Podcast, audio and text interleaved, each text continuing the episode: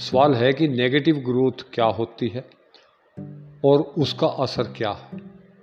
खासकर भारत के संदर्भ में। लेकिन उस पर चलें, उससे पहले यह जानना ज़रूरी है कि जीडीपी ग्रोथ क्या होती है। यह बहुत बड़ा सवाल है। बहुत से लोग जानना चाहते हैं कि इसके बढ़ने को लेकर इतना हल्ला क्यों मचा रहता है और यह तब की बात थी जब कम से कम इतना तो तय था कि जीडीपी बढ़ती रहती है। तो आइए जानते हैं कि ये जीडीपी होती क्या है।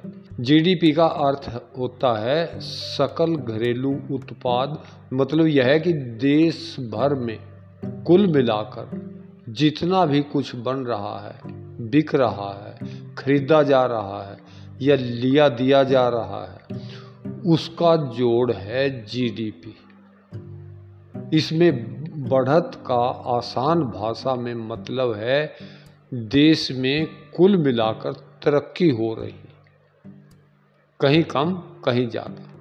इसकी रफ्तार जितनी बढ़ेगी, वो पूरे देश के लिए अच्छी खबर होगी। क्योंकि ऐसे में जो कम से कम तरक्की करेंगे, उनकी भी पहले से बेहतर तरक्की होगी। साथ ही सरकार को ज़्यादा टैक्स मिलेगा, ज़्यादा कमाई होगी और उसके पास तमाम कामों पर और उन लोगों पर खर्च करने के लिए ज़्यादा रकम सरकार के पास आती रहेगी। लेकिन अगर कहीं ग्रोथ का चक्का रुक गया या उल्टा घूमने लगा, जैसा इस वक्त हो रहा है तो सबसे पहले तो इसका मतलब समझना ज़रूरी है। मान लो किसी दुकान में, महीने में एक लाख की बिक्री होती थी और पंद्रह हज़ार रुपये की बचत तो इसे कहा जाएगा कि वो बिज़नेस पंद्रह प्रतिशत की मुनाफेदारी पर चलता है, यानी सौ रुपये में पंद्रह रुपये का मुनाफा।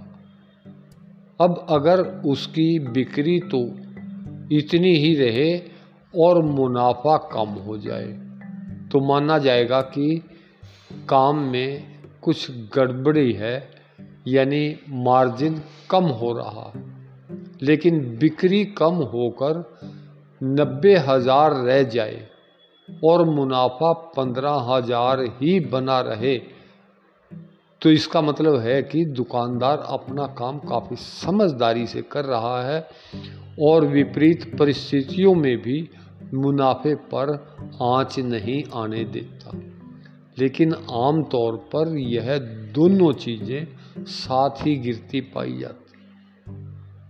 और अब सोचिए कि एक पूरा बाज़ार अगर महीने भर के लिए बंद कर दिया जाए तो वहाँ दुकानों में क्या बिक्री होगी और क्या मुनाफा?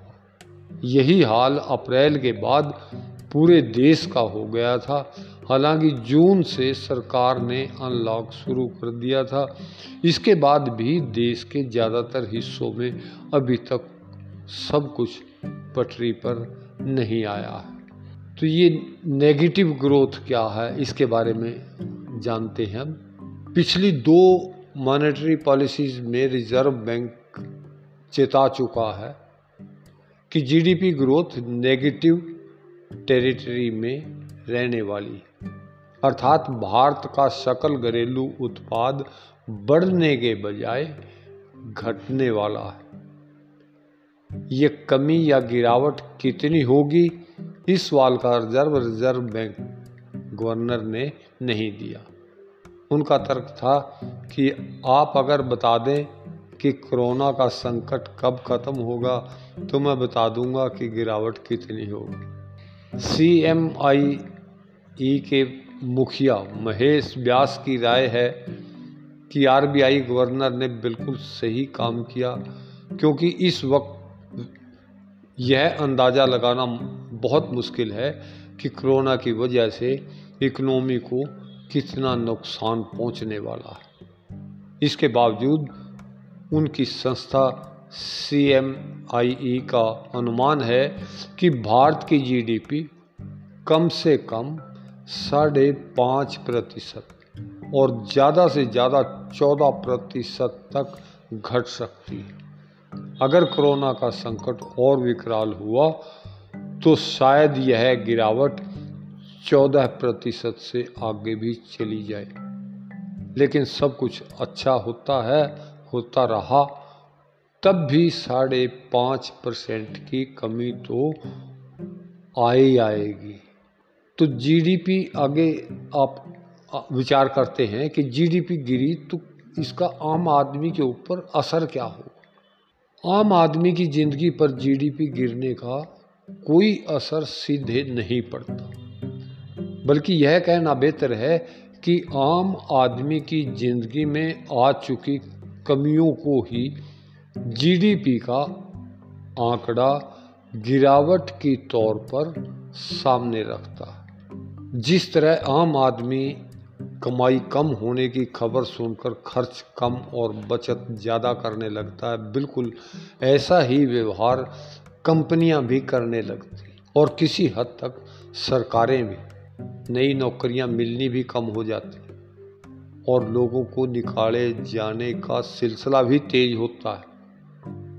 सी एम आई ई के मुताबिक सिर्फ़ जुलाई में 50 लाख नौकरी पेशा लोग बेरोजगार हो गए। इससे एक दुष्चक्कर शुरू होता है। घबरा घबरा कर लोग खर्च कम करते हैं। तो हर तरह के कारोबार पर असर पड़ता है। उद्योगों के उत्पाद की मांग कम होने लगती है और लोग बचत बढ़ाते हैं तो बैंकों में ब्याज भी कम मिलता है। दूसरी तरफ़ बैंकों से कर्ज की मांग भी गिरती है। उल्टे लोग अपने अपने कर्ज चुकाने पर ज़ोर देने लगते हैं। प्रधानमंत्री ने आपदा के अवसर की बात कही। वो अवसर दिख भी रहा है। लेकिन यह अवसर तो पहले भी मौजूद था। चीन के साथ तुलना या चीन गए उद्योगों को भारत लाने की बात पहली बार नहीं हो रही है। सवाल यह है कि क्या भारत सरकार ऐसा कुछ कर पाएगी जिससे विदेशी निवेशकों को भारत में कारोबार करना सचमुच आसान और फ़ायदे का सौदा लगने लगेगा? ऐसा हुआ और बड़े पैमाने पर रोज़गार के मौके पैदा हो हो पाए, तब यकीनन इस मुश्किल का मुकाबला आसान हो सकता। लेकिन किसी भी हालात में अभी ऊँचे सपने देखने का वक्त नहीं आया है और यह ध्यान रखना भी ज़रूरी है कि विदेशी निवेशों को लुभाने के चक्कर में कहीं भारत के मजदूरों या कर्मचारियों के अधिकार पूरी तरह कुर्बान न कर दिए जाएँ।